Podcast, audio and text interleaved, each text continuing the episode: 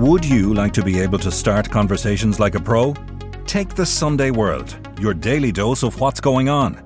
Do not consume the Sunday World if you're involved in a drug cartel, you're a politician with something to hide, or you've appeared on a reality TV show and care about others' opinions. Consume the Sunday World responsibly. Always read the stories, gossip, and commentary. Wow, buddy!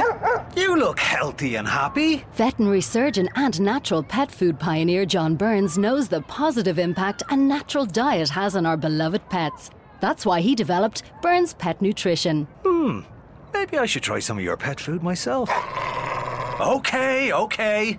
I'll start with a salad. For natural, no nasty, wholesome recipes, choose Burns Pet Nutrition. Available from veterinary clinics and all good pet shops across Ireland. A lot can happen in three years, like a chatbot may be your new best friend. But what won't change? Needing health insurance. United Healthcare Tri Term Medical Plans, underwritten by Golden Rule Insurance Company, offer flexible, budget friendly coverage that lasts nearly three years in some states. Learn more at uh1.com. Very quickly after the EncroChat hack and when you know, members of, of the, the police forces from all these countries I talk about, and you were privileged to be part of getting these yeah. this intelligence. It didn't go to everybody. It went to member countries who were kind of like had good communication skills at one another. And one after the other, those countries stood up and came out and said this was a sort of a golden moment in the in the fight against organized crime. Yeah. That this was it. It was happening here and now. They had this window into the underworld they had never before seen. They, these opportunities to break down these criminal networks that they'd never had before. I'm Nicola Tallant, and you're listening to Crime World, a podcast about criminals, drugs, and the sins of the underworld in Ireland and across the globe.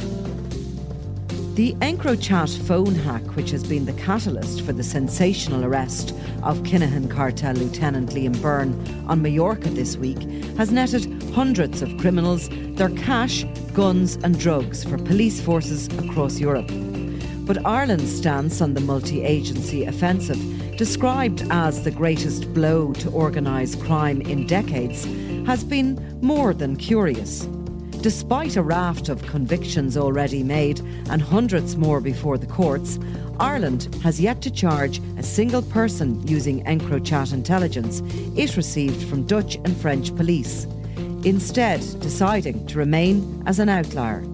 Today, I'm talking with Niall Donald about the strange decisions made by An Garda Síochána during a crucial opportunity against criminals about the lack of accountability around orders to withhold information from specialist units, and about the future of a force whose police plan appears to be stuck in the past.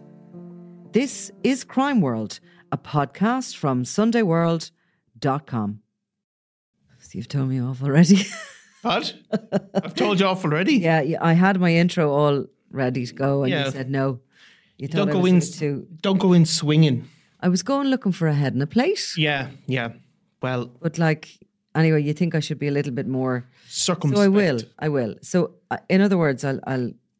What we're going to talk about today is how Liam Byrne was caught and what charges he's facing are relating to the EncroChat phone hack. Okay. Yeah. I've been really steady on this. Very good. Okay. So far, so good. So far, so good. So my point, my crib, whatever you'd call it, has always been that across the UK, Northern Ireland, um, into the Netherlands, France, uh, and various other countries that were involved in EncroChat, that there is a constant stream of people before the courts, many of whom plead guilty Yeah. and are just simply jailed. There has been a huge amount of uh, seizures, or there certainly was initially, of seizures of cash, of guns, of drugs. There was warehouses found. There was, you know, drug laboratories found. All the rest of this, and uh, everybody else seems to be literally wiping the board with the information that they've used in EncroChat, except Well, go on, you finish it. except Ireland. Yeah. So Liam Byrne, obviously, as as he was arrested this week, um, the NCA, the National Crime Agency in the UK, put out that it related to EncroChat messages. For anybody who doesn't know, these are encrypted messages sent on, on normal telephone or normal mobile telephones um, that were part of a major hack. So we know, therefore, that Liam Byrne, whose primary business was in the UK and Ireland, uh, was using this network.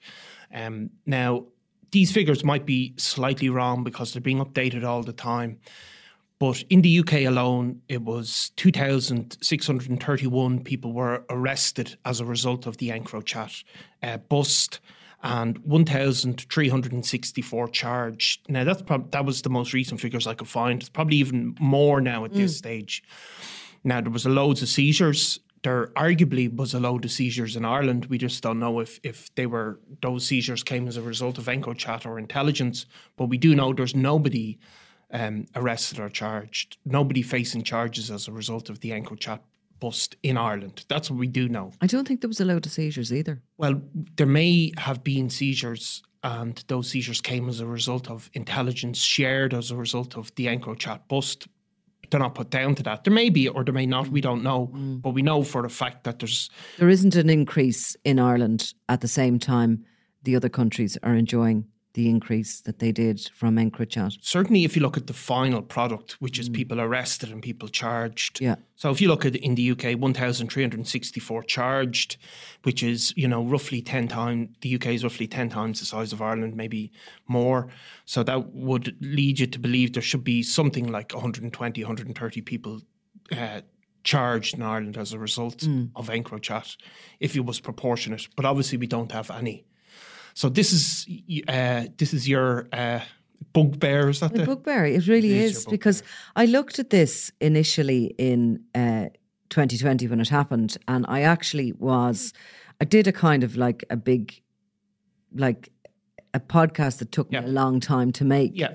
And I did a lot of digging around it, and I just couldn't work out why we didn't have any. I could, I, I thought I was just literally missing something Yeah. until I was told basically that the reason we didn't have any EncroChat cases is because we were given the information, but that the um, Crime and Security Division didn't pass it on. Right. So what we'll do is I'll just go through what happened first, will we? yeah, start off because it encrypted- sort of com- it is a bit complex, and I just have some notes about what has happened with encrypted phone networks in Europe. And the first of them to be taken down was a network called Phantom Secure, Yeah. which, which, which was set up by a guy called Danny Manupasa. Um, the server based in Canada in 2008. Now, he was a businessman with no convictions Yeah. in crime.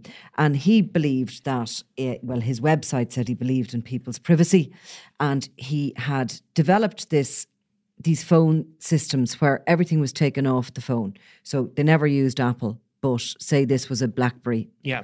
Uh, they stripped it of the, uh, the the the camera and anything that could trace it, Yeah. and literally brought it back to sort of, from my understanding, my very very limited technical understanding, they brought it back to a phone that was almost like the old school Nokia's you might give Yeah. to a kid under the age of twelve. Um, and then they they started out with that and they built up what was basically an app for the phone. You could communicate from one phone to the other, and the the server of Enetcom held that information. They had little things on it that you could delete it from. You could make a phone call to the headquarters, and they would delete everything on your phone. Um, it was highly secure, and they the FBI basically started coming across these phones and during raids for crimes they were investigating, and they worked out that these were really strange. They sent them to their technical experts, and they basically said these are very peculiar, but they'd be very handy for people Yeah.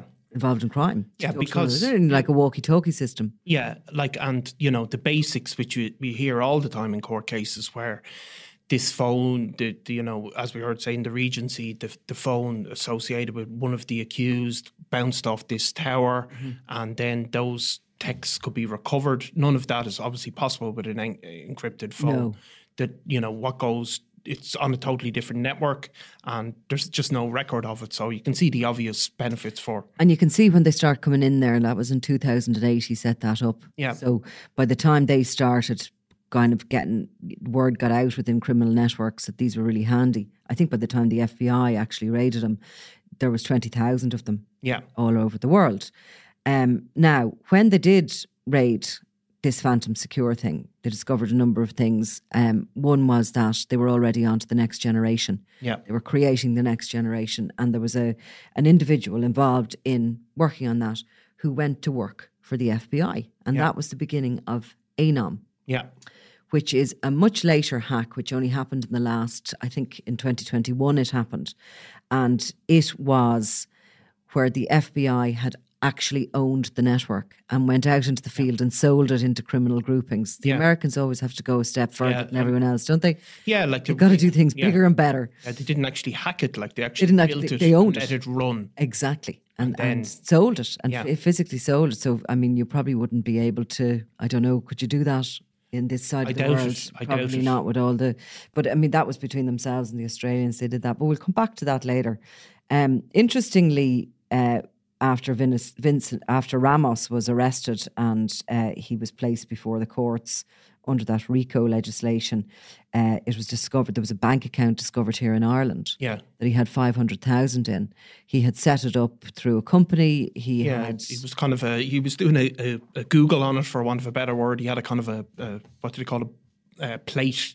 He had an interior, he had a company set up here. Yeah. he'd never been here. I think. He'd never he- been, I think he'd been on the phone and came across very respectable, nothing illegal as regards Yeah. setting up the company.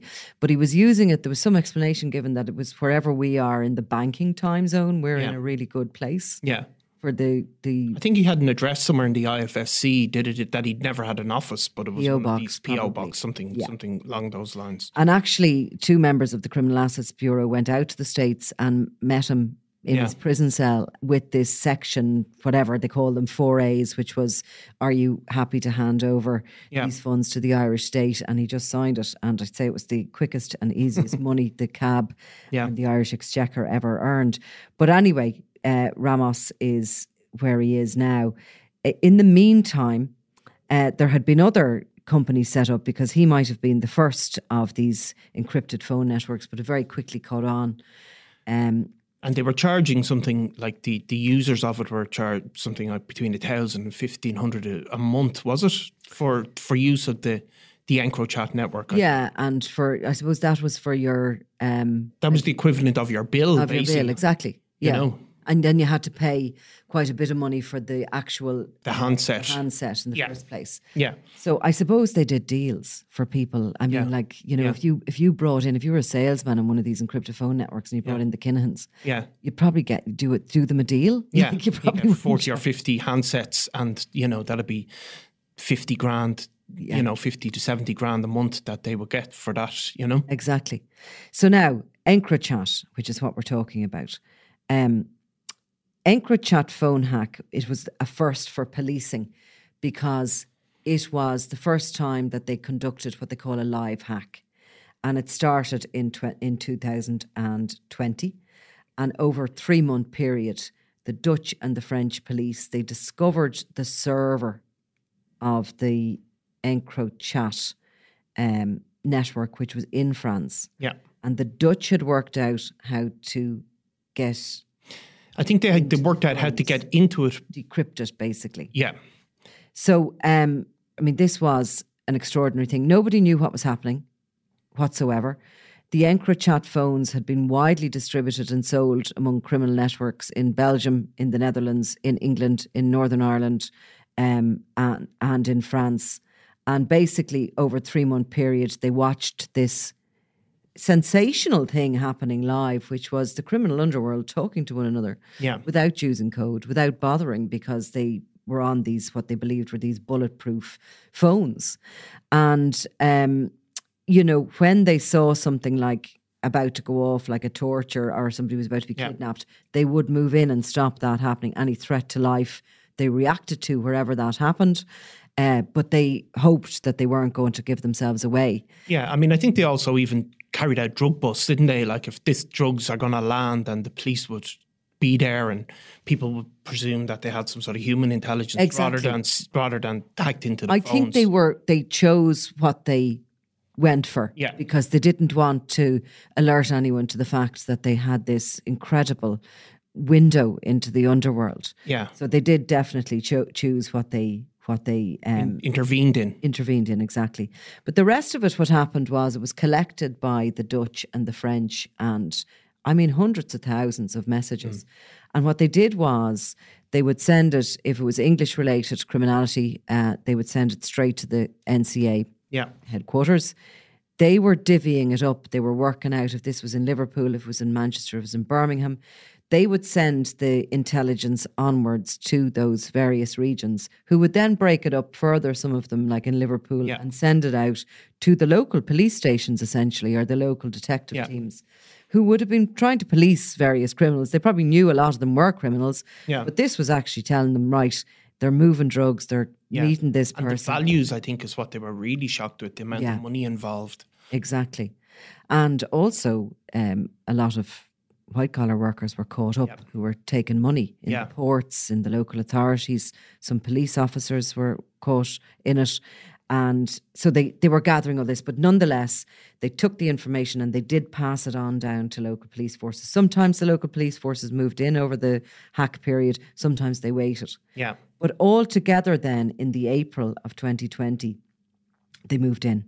And it was at that point in the UK alone, and the, this was the early days. So the, the figures I'm going to give Yeah. were the ones that happened immediately. Yeah. They had 746 suspects were arrested. Yeah. That was that was straight away. That was straight away. Yeah. The same day, the the network, the EncroChat network itself, the company itself realised it was being hacked. Yeah. And they sent out an SOS to Yeah. all the phones telling all the individuals, all their customers, dump your phone. Yeah. There's a hack ongoing. And they realised that, of course, because of a case in the north in the north of Ireland, which was the first one to come to come true, The leaky bucket that it is up there. involving because somebody was brought to court, and that was part of the the evidence given against them in court, and that brought it to an end. That that person was actually from uh, from Connacht, the Connacht area, but he can't be named now because of a court order. And what happened? Uh, Was the, the prosecution gave the evidence? prosecution sort of went to court and obviously they had to say how can you prove this you know they give a preliminary amount of evidence in court hearings and the EncroChat was was mentioned then that there was going to be these uh, decrypted messages basically Hmm. and I think that was the first alert it was certainly the first court case and Yeah. and at that point then the EncroChat, the people running the network warned everybody yeah. and They must have been ready to move at the same time. yeah, I think they, they- they, knew they it was coming to court at some point. They must have known that it was coming to an end, the live hack, because, I mean, the police forces in, in, in France and Belgium and the Netherlands and the UK, they had all systems ready to go. Like Yeah. they had all the. yeah, I mean, it was obviously going to come, and I think in the case in the north there was uh, a potential uh, shooting involved. Probably, yeah. So there was planning going on, or it's alleged that there was planning going on. So they moved in. They couldn't obviously sit back and allow something like that to occur. You know. So the UK, anyway, 746 suspects on that day they moved in. There was 54 million pounds seized in cash. Yeah, 54 million. and actually the latest figure it's went up to seventy five in Right. cash, and that's in the UK alone. Follow up, sir. Yeah, yeah. alone. 77 firearms. Yeah, That was on the, the first day. And two tons of drugs. yeah, And several suspected corrupt police and law enforcement officers were identified under the operation code named Venetic. yeah. The Dutch launched their own wave of drug raids and arrests, uncovering 8,000 kilos of cocaine, 12,000 kilos of crystal meth, and they dismantled 19 synthetic drug labs. They found the torture chamber, which we referred to in the show, which was hidden in a shipping container. And um, they brought countless people. I don't have the figures of how many they brought to court, but it, it's been a huge amount. Now, um, So what happened in Ireland? so what happened in Ireland was absolutely nothing, Well, right? So what happened in Ireland was the information came in in the same way, so but that instead of being disseminated and sent on down Mm. through the ranks yeah, to the local officers who could have acted on it, who could have launched investigations, who maybe needed to move in at times, because we don't even know that. We don't even know did any of the information that involved, you know, immediate. Yeah, but just say like a you know a shipment of drugs arriving in Du- Dublin port, Mm. and they have been told the Gardaí received this intelligence. It goes to crime and security, which is a separate division, and they may have sent that. Not saying this is discovered over They have, chat. yeah. So they might have, have con- contacted Dublin Central Office and said, you know, there's there's we've intelligence that four million pounds worth of cocaine is due to land tonight, and they may have gone on and busted it. They may They have. may have, but we don't Yeah. know. There would also be a kind of like within crime fighting, I suppose, there is nowadays an attitude that picking up four million quid's worth of coke is absolutely Yeah. pointless. Yeah, You know, whereas in in the past they would have picked up the drugs and been happy to destroy it. It's Yeah. just a drop in the ocean. Yeah. You're far better off to wait for people Yeah. with hands on it to try and dismantle the gangs. You know, So- to know when to move in and all the rest of it. but we don't know. But we, you know, you can presume some of that went as intelligence, right? And there may have even been Gardaí may have even intervened in, say, uh, if if some a shooting was planned. They could. They may have got the intelligence, and they may have. Well, you'd like to think they did. well, you would like to. You'd think. like to think that, But you know, they got the in- intervened in in critical in threats to life. Yeah, but I'd like to think that. and have the Gardaí. What have they ever said on this? Like, So basically, they um, they said nothing from the beginning, and then when I was asking them when I was doing this podcast, and um, they said that they didn't discuss operational Yeah. to do with Garda Síochána. Um, and slowly, slowly, it sort of basically started to emerge. They, they, they have been kind of pushing out a narrative Yeah. uh, through a lot, largely unnamed sources. I Yeah. think there was actually a piece shortly afterwards, and shortly after I started asking some questions in the Irish Times, in which an unnamed source, senior source, ranking source within the Garda Síochána said that there was no point in passing it on, that we used it as inte- we sort of kept it as intelligence. There was no point in making any arrests because sure they weren't going to work anyway. Yeah. And they were going on the basis that this was going to be challenged and it wouldn't work through the courts. Um, which very quickly I think, you know, okay, maybe you can accept that. Maybe they have legal advice and they have far bigger brains than I have, people um, in senior positions in the Garda Síochána and within the legal system that advise them. yeah, But when it sort of started to happen, like in the UK and in Northern Ireland, we're seeing more and more people just pleading guilty because they've actually been caught because the intelligence is so good because it's coming from themselves. yeah, Essentially, they've been caught hands on with the weapons, hands on with the cash. Um, they've been caught moving, you know, moving uh, drugs. They've been caught in positions that they plead guilty because the evidence is so strong against them. exactly. And it's you know it's in their favour to offer a guilty plea at a relatively early date. They're going to get you know 20, 30, 40 percent off their sentence. So they've repeatedly most of the people, most of the Most of the c- uh, cases we see, they do plead guilty. yeah, most of the convictions have result. and even if there was a court case regar- around the kind of the how the evidence was gathered, if you've pleaded guilty, you're gone anyway. Yeah. There's no point. No, there's you no point you taking a court case No. then and saying, actually, I'm No. only a bit guilty. Because, yeah, yeah, I'm not guilty anymore now that I might get off with it. Mm-hmm. But there have been challenges, of course, because there is Yeah, like there's obviously a privacy issue there. These privacy disputes are always complicated, but when they get to court, I'm going to summarize it basically. Like the courts in Ireland and in the UK, which were very a very similar model. Yeah. A lot of what they're saying broadly is, of course, there's privacy issues, but if there's a threat to life or Mm-hmm. something very very serious, those privacy issues can be overwritten by the need for urgency. yeah. Now, I don't know if that's sort of a, a summation of the challenges against the EncroChat hack that have been brought by people suspected of The crimes in the UK. it was illegally ga- ga- Gathered. gathered information, basically, but it's it's it's failed. Yeah, Um, it's failed in France. Yeah. the challenge. It's failed in the Netherlands, and it's now failed in England. Yeah. So the over caution of Ireland, Yeah. of the Garda Síochána, to do nothing with the information and bring nobody to court has kind of proved to be possibly a bad decision. yeah, Which I don't think the Garda Síochána,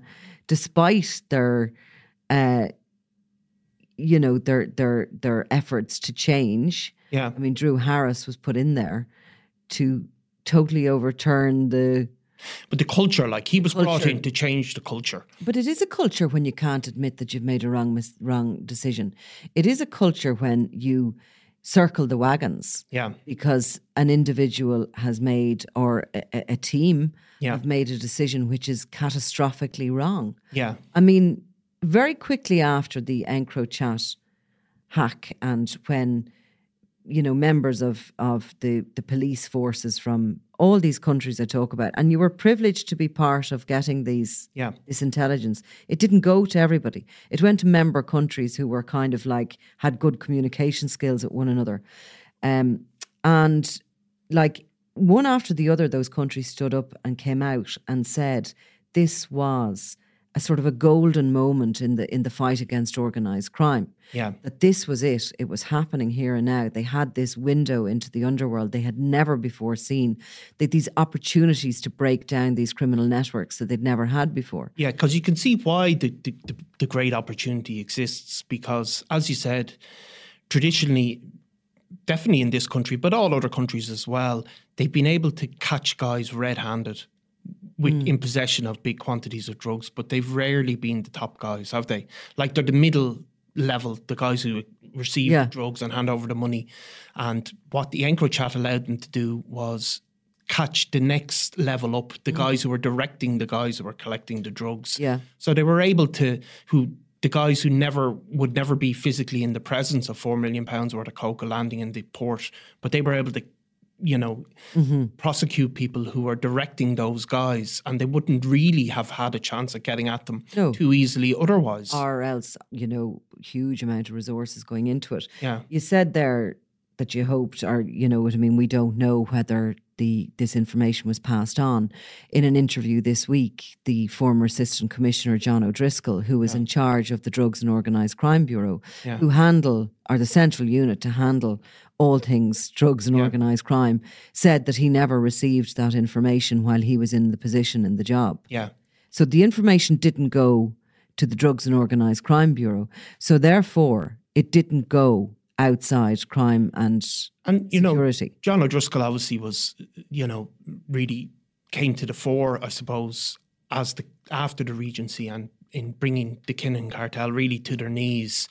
So, you know, that's that, that says something. The fact that he is saying that because he was right on the front line. yeah. Now, And he got he didn't receive a single piece of intelligence from the EncroChat hack. and can we? Well, like we, you know, it's it. We certainly know that people that were very high up in the Kinahan organisation were using EncroChat. We like, do. We know that because we can Because name. also sorry, because it's also the other piece of narrative that was pushed Yeah. out through probably the Garda's PR division. That firstly, that there was no point in, in getting involved in this because cases were going to be taken and everything Yeah. would would fall. Secondly, within that Irish Times interview as well was the suggestion that the Irish criminals didn't use EncroChat anyway, so No. there was no point in us doing anything with it. Yeah, but Mm. we now know at least we know Liam Byrne was using it for a start. Mm-hmm. We know it is alleged that Bomber Kavanagh's son, who's also been picked up, was using it. We also know that Thomas Maher, who um, was a key logistical supplier for the Kinahans, Trucker, yeah. trucker uh, who was moving money and drugs. Um, we know he was using it, and we know that he was using it uh, to collect money from Ireland Yeah. because that featured in his case when he was prosecuted in the UK. We know other people that were very closely linked to the Kinahans were using it because of cases that have come true. For example, uh, Liam Cornish, known as the Lamb, who was a Liverpool criminal and who lived in the Costa del Sol and was really regarded as probably uh, the Kinahan's man in Liverpool, um, like a very famous or infamous criminal over there. Like he was using it because that featured in his court case. Um, so we know all sorts of people associated with Irish criminals were using it. So And I mean, it's come up in um, the case. We know that Graham the Wig Whelan had one, yes, who is based here in Ireland. Yeah. We also know that a number of criminals over the border, some of whom we can't mention, some of whom we can't mention. but some of whom we can, and that they were using them and they have gone through, some of them have been processed through the courts and are being processed through the courts. Um, these are cross border gangs. These Yeah. are gangs that are working on both sides of the border. So why there would be a black hole in Ireland's Yeah. criminal underworld that nobody here had an EncroChat phone is beyond me. Exactly. And I mean, we know people from the Kinahan network. There's people connected with the Mr. Big network, Yeah. currently facing charges in, in, in the north. You know, people On EncroChat. on EncroChat phones and the EncroChat, uh, the details of their text messages on EncroChat have been detailed in court. These people haven't been found guilty yet, but these are, you know, uh, key associates of, of Mr. Big, the Dublin criminal. So, and in the UK, Peter Fatso Mitchell also washed up in the EncroChat yeah, hack. Like he was once the king of the Costa. He was the guy that was there, that was the Irish bloke in charge around Puerto Banús before the Kinahans sort of landed in and, and started muscling in on his territory. He um, actually left the Costa del Sol and Puerto Banús in 2008, not long after his friend Paddy Doyle was shot dead. yeah, Um, at the time, the Kinahan organisation put out that Paddy Doyle was shot dead by the Russians. yeah, But we know now that it was an in house job and that Gary Hutch, his childhood friend, was not only involved but returned to carry his coffin and to tell his parents that the Russians had Yeah. done it. Um, I think that kind of double cross, that kind of um, turning in on their own is an MO of what that Kinahan organisation were and probably are like. Yeah, definitely. I mean, they, they whenever they did uh, order the execution of one of their own, they did tend to follow it up with a A rumour. and a narrative, Yeah. and did tend to, you know, for example, somebody like uh, Hatchet Kavanagh when he was killed in Spain, Mm-hmm. the Kinahans were floating around telling. You know, putting it out that it, that that they had nothing to do with it, and this foreign gang did it, and that foreign gang did it. But sure, we know now, it was It was them. it was it was them. And then uh, lured his son into their in Daniel Kinahan Yeah. the son into his gym. Yeah, he was a, a talented boxer, nothing to do with crime. Jamie very Kavanagh. sorry for him. Yeah, Um, but yeah, so so so Peter Mitchell actually was became sort of a victim of that double cross by the Kinahan organization. He actually survived because the shooter he was sitting outside Paparazzi Bar, which is a bar he owned, and it was really a meeting place actually for criminals from all over to do their business. But the, the gunman approached, shot, and then sort of tripped, stumbled, and I think the gun jammed. And Fatso Mitchell was able to dive for cover. Fatso Mitchell was previously a member of John Gilligan's gang. He was always known as the one who got away. He, um, I think, went first to Amsterdam and remained in the in um, the company of John Traynor for a while after the yeah, they were living together in, in a were, sort of a house yeah. outside Amsterdam. house sharing. House sharing, yeah, after the and Gilligan gang sort of separated, they they both managed to yeah, I think they were still heavily involved in the drugs trade, particularly Yeah. in the UK. But Fatso Mitchell ultimately was convicted in, uh, or he was caught in, in January 2022, transporting, I think it was 1.4 million pounds worth of cocaine, was it?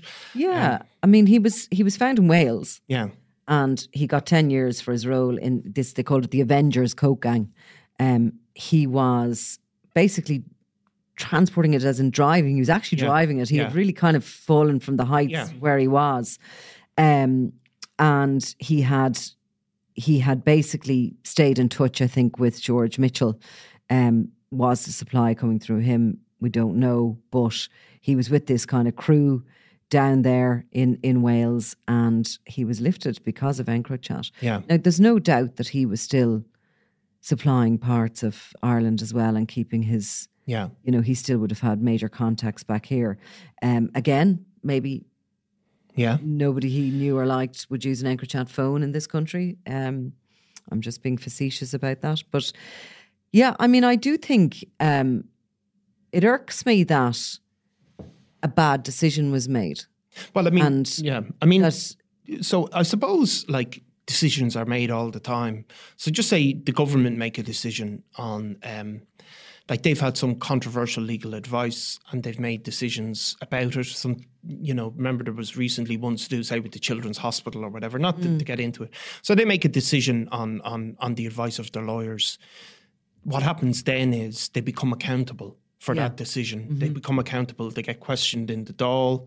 They stand up and have to defend it. They get questioned in the media.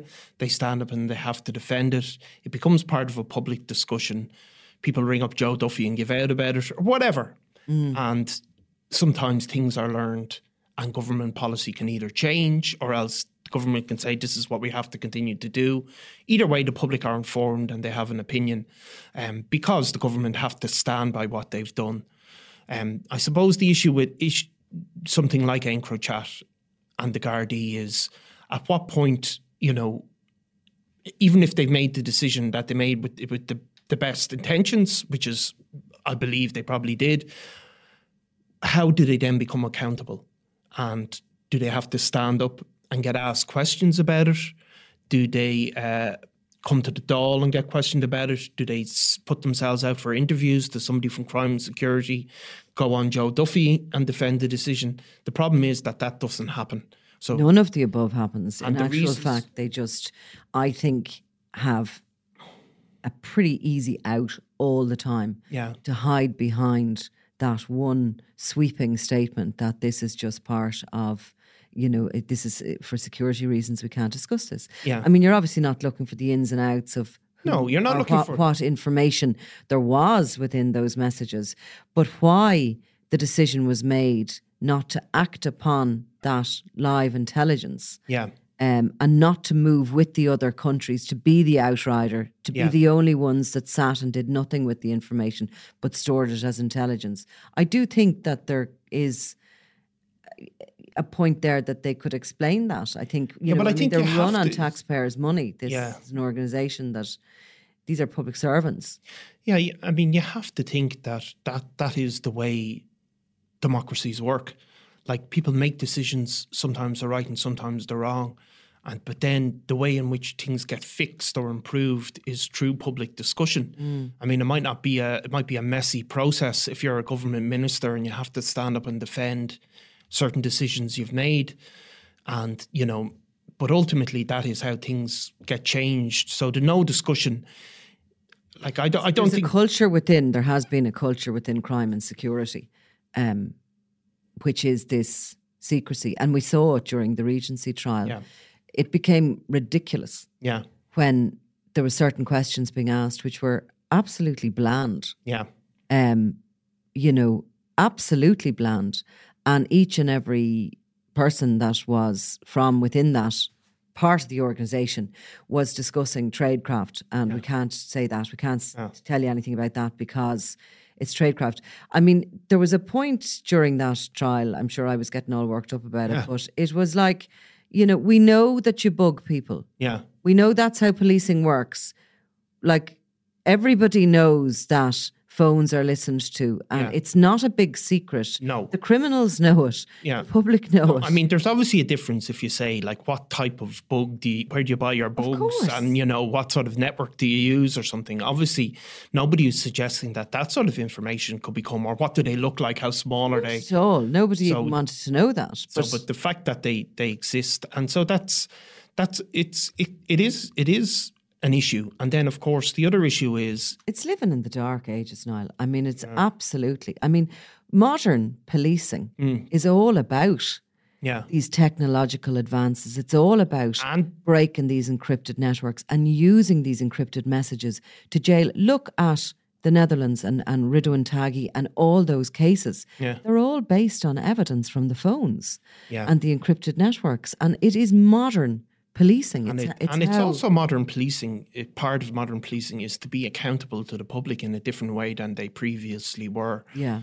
So if you look in the UK, I'm not saying the UK is perfect in every way, but they do expect to be grilled Mm. in a way that doesn't really happen to Irish police. Mm. Um, they expect to be accountable to the public, not just to. So I mean, there is look in sometimes in in in this is a kind of a controversial thing in in journalism, but there can be there's a difference between somebody giving a briefing off the record and about say EncroChat Yeah. and somebody standing up in a press conference and answering questions in detail because the person giving a briefing isn't accountable for something if they say something that's incorrect. Yeah. Sure, they're not. No. And the you know, whoever gets the briefing is going to believe that they have this sort of exclusive. Yeah. Um, and they're going to run with it and run with it and repeat it and repeat it and repeat Yeah. it. And that's what does happen. Yeah. And that's what has happened as regards EncroChat in particular. And and not just the police. It happens with politicians. It happens in other areas where politicians will fly these kites, as they call, and they'll say we're going to raise taxes by whatever two percent, and they'll give it to a, a political journalist, and then they don't have to be held accountable for it if all of a sudden it goes wrong and people are up in arms. No minister has to say, "Well, I I do believe we should raise taxes by two percent." Yeah. So they can they, you know, because it's anonymous. It's it's not the same. A year after EncroChat, there was the Sky ECC hack, which was the next one, and it was the um, the Swiss were involved in that, along with the French again, and the Dutch, who are the world leaders in cracking these encrypted messaging services. And uh, Sky ECC, a number of actually, it was the Belgians, the Dutch, and the French were the first stood together in Europol to say they'd listened live on these phones. A load of EncroChat customers immediately jumped to Sky ECC, so it was a kind of a double whammy for them. Um, and they had listened live on that for three weeks, and they had decrypted half a billion messages. Um, and I remember speaking to our colleague in Belgium, Joris van der A, at that stage, and he was talking about contacts of his within the police service just being overwhelmed by the amount of information they took off those phones. That the you know the view they had into the underworld was something that was just absolutely startling, and the amount of cocaine coming in, Yeah. the amount of corruption at the large ports of Antwerp, Rotterdam, etc., was shocking to them. Um, but the yeah the, the the the Swedes actually not the Swiss the Swedish came out as well, and they all stood together really kind of as this force together. And I think it was one of the the Swedish um, police chiefs that said that this was basically like cracking the Nazi code, basically. yeah. And this was an extraordinary moment for European policing. And on the wall at the behind the press conference, there was a map of Yeah. Europe and all the countries that had been involved in this second hack. Yeah. And Ireland was just the north. Yeah. Yeah. Yeah. There was no, we weren't involved. We weren't invited to the table Yeah. because of the decision that was made in the previous EncroChat hack. And you see, that's what I mean that there has to be some accountability for it. And you have to kind of surely come out and sort of at least discuss it and not double down and keep pushing the false narrative Yeah. Well, I mean, exactly. I mean, and pushing it out in quite a sneaky way by briefing people, you know? yeah, I think I think so. I mean, I I, I do I do agree with you. Um, like, I mean, there could be good decisions, and look, we know ourselves from journalism that if you get legal advice, it's very tricky to go against it. But then you just blame the lawyers. yeah, but you can come out and, and share that legal advice. And we saw that, um, you know, with some of the, the there was another situation with one of the hospitals in in, in you know where the, the government repeatedly said, well, this is the advice we were given by the attorney general. And they shared that advice, or they mm. shared what advice they were given. But the guards haven't maybe done that, and maybe they could say we we couldn't act against our legal advice. We were told we, we shouldn't.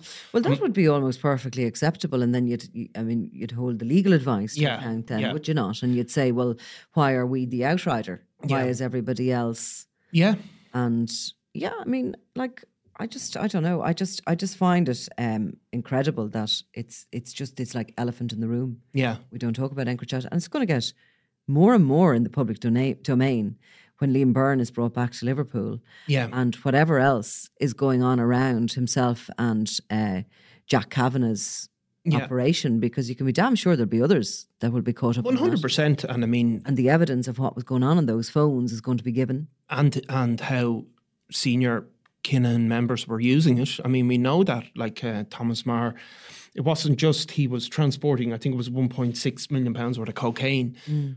but simultaneously they talked about one million pounds of cash being collected from Ireland. Um, you know. That was the only operation the Gardaí got involved in. yeah, And that's because the NCA looked for their, the NCA being the National Crime Agency in the UK, looked for their assistance because they knew the money was, yeah. it was in Meath, I think. It was in Meath, and Yeah. a couple of people were caught red-handed and went to prison.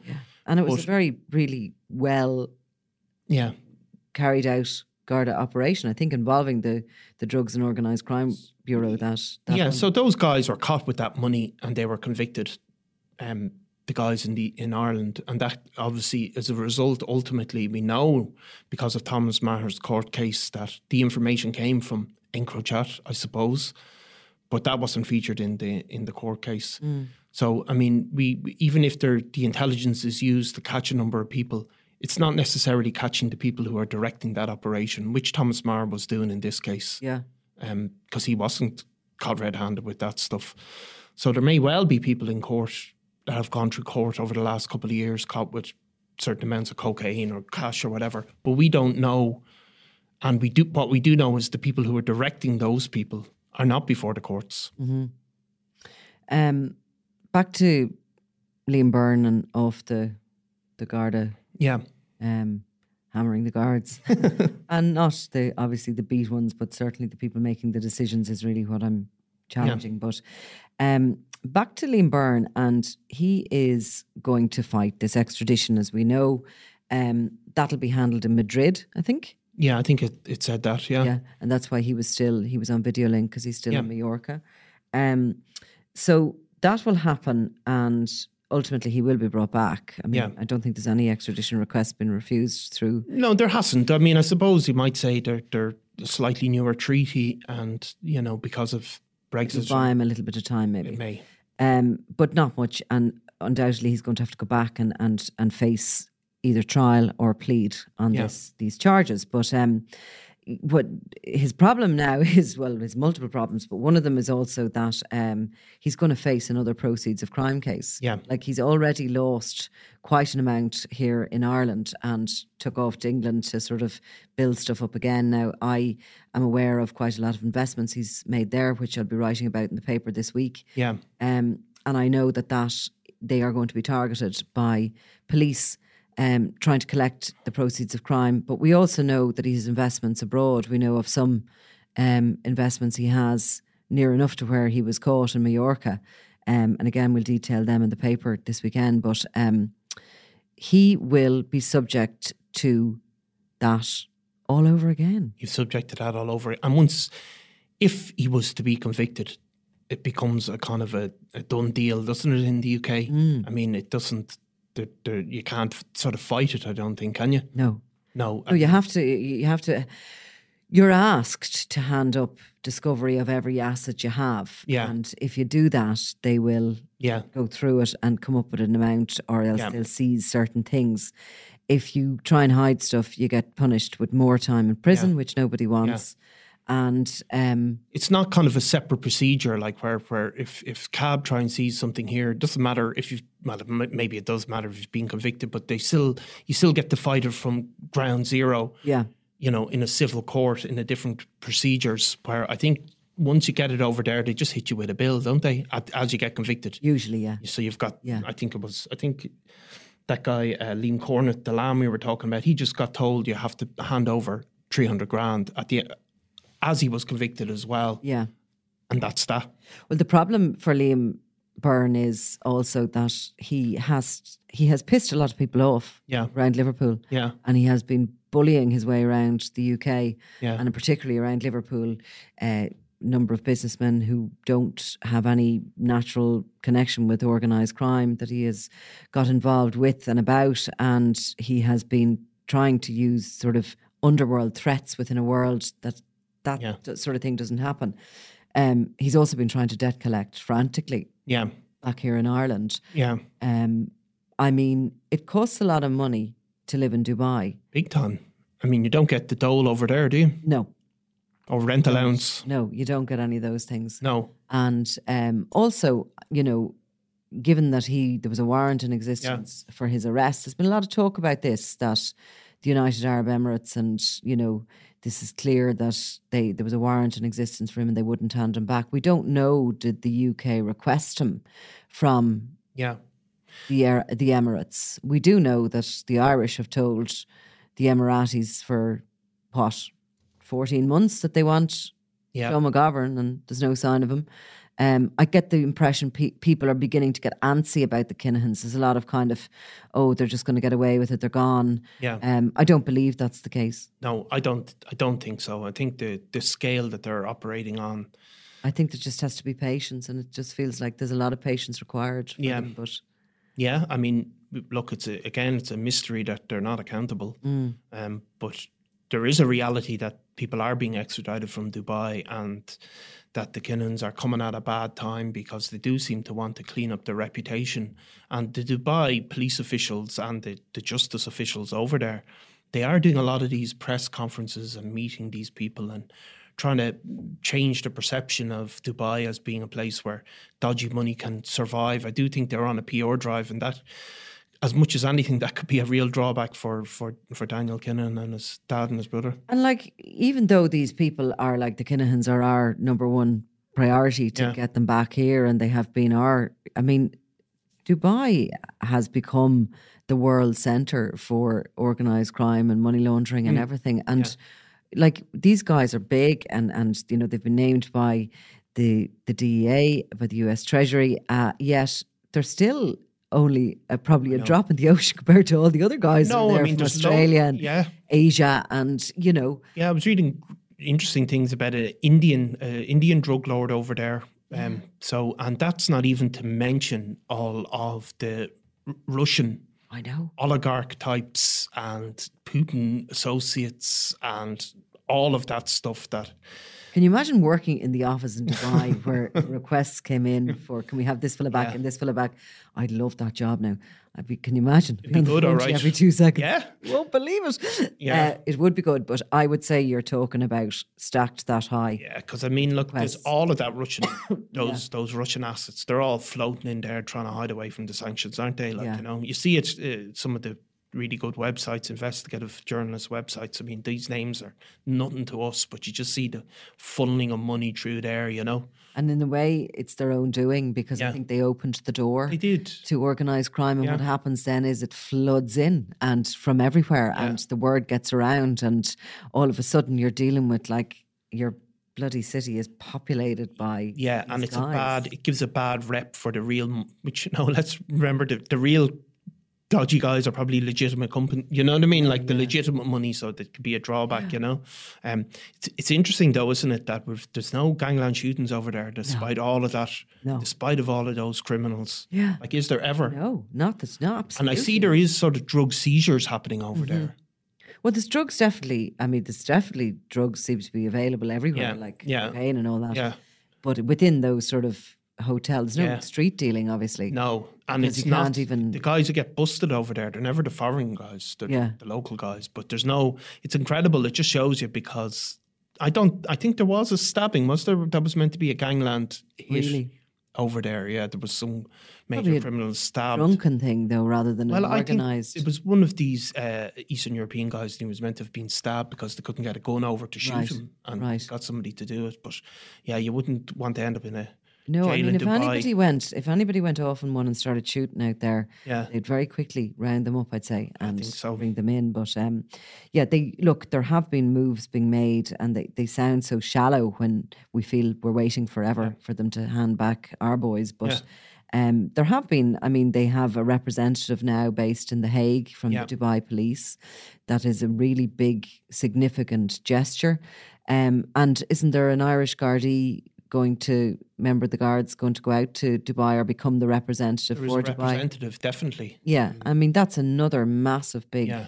um, change. Yeah. you know, um, they've also seemed to have brought in new tax laws, and you know they did. They're definitely there's there's They're moving to change it, They are. undoubtedly. They are, and it is does seem to be happening, and they have sent back some of the really big criminal figures from Europe, you know. Yeah. But it just seems so hit and miss, doesn't it? Some of them, you know. Mm-hmm. So, well, look, we'll leave it at that. I think I've got it out of my system a little. Have bit. you? Think- Well, For another bit. couple of months, Another anyway. couple of hours. But I say, do you remember I said we're never talking about the Regency? Would I Yeah. say we're never talking about EncroChat No, no, because I just wouldn't be capable of never talking about EncroChat. I'm going to talk about it until I, I find, you know, I, I, I don't know. I just, I, I just would like them to sort of be respectful enough to maybe admit that they might have got it wrong or or defend themselves, I suppose. or defend themselves. Yeah, Yeah. yeah.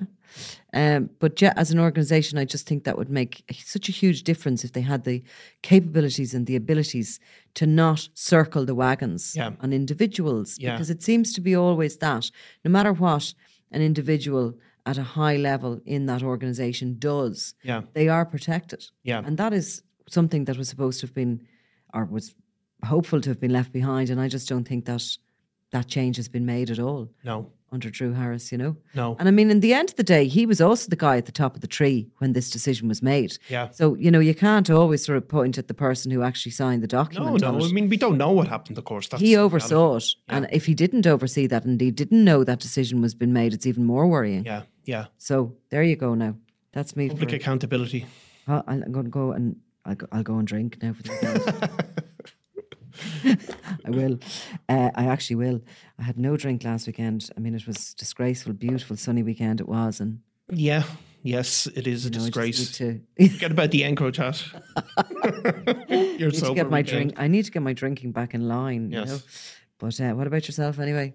Well, you know me, most, most boring of, man now. yeah. Even if the, the, I, all the EncroChat hacks will prove. What are you going to do now? Are you going to go jogging and Go jogging, yeah. do you still jog so elegantly? Co- uh, like a gazelle, yeah.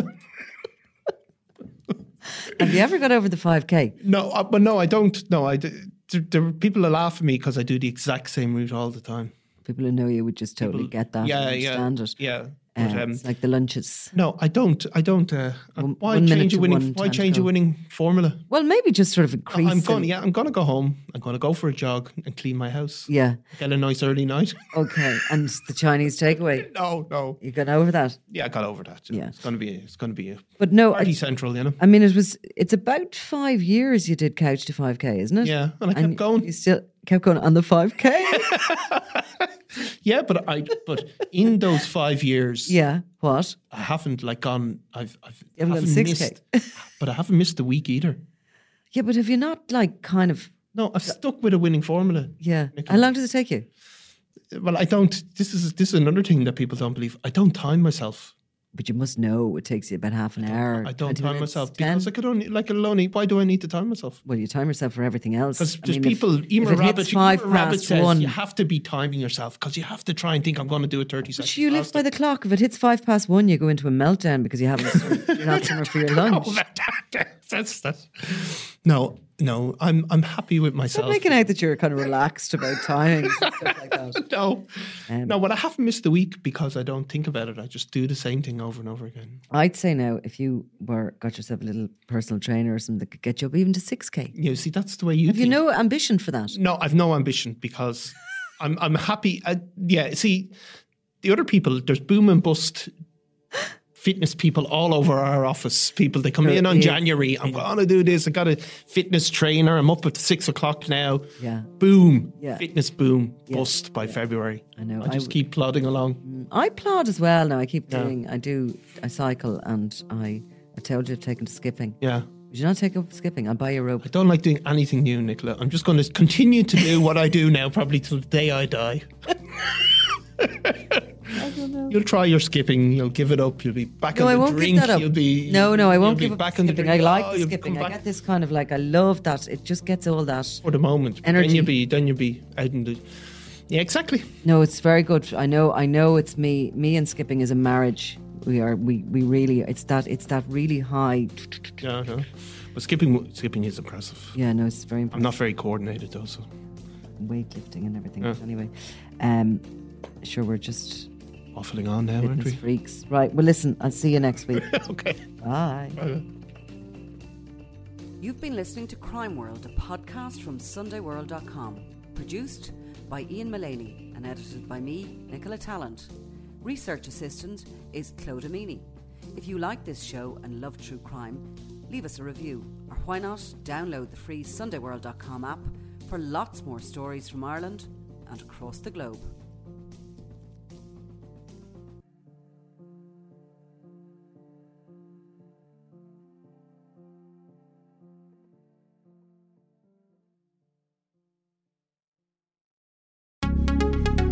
Would you like to be able to start conversations like a pro? Take the Sunday World, your daily dose of what's going on. Do not consume the Sunday World if you're involved in a drug cartel, you're a politician with something to hide, or you've appeared on a reality TV show and care about others' opinions. Consume the Sunday World responsibly. Always read the stories, gossip, and commentary.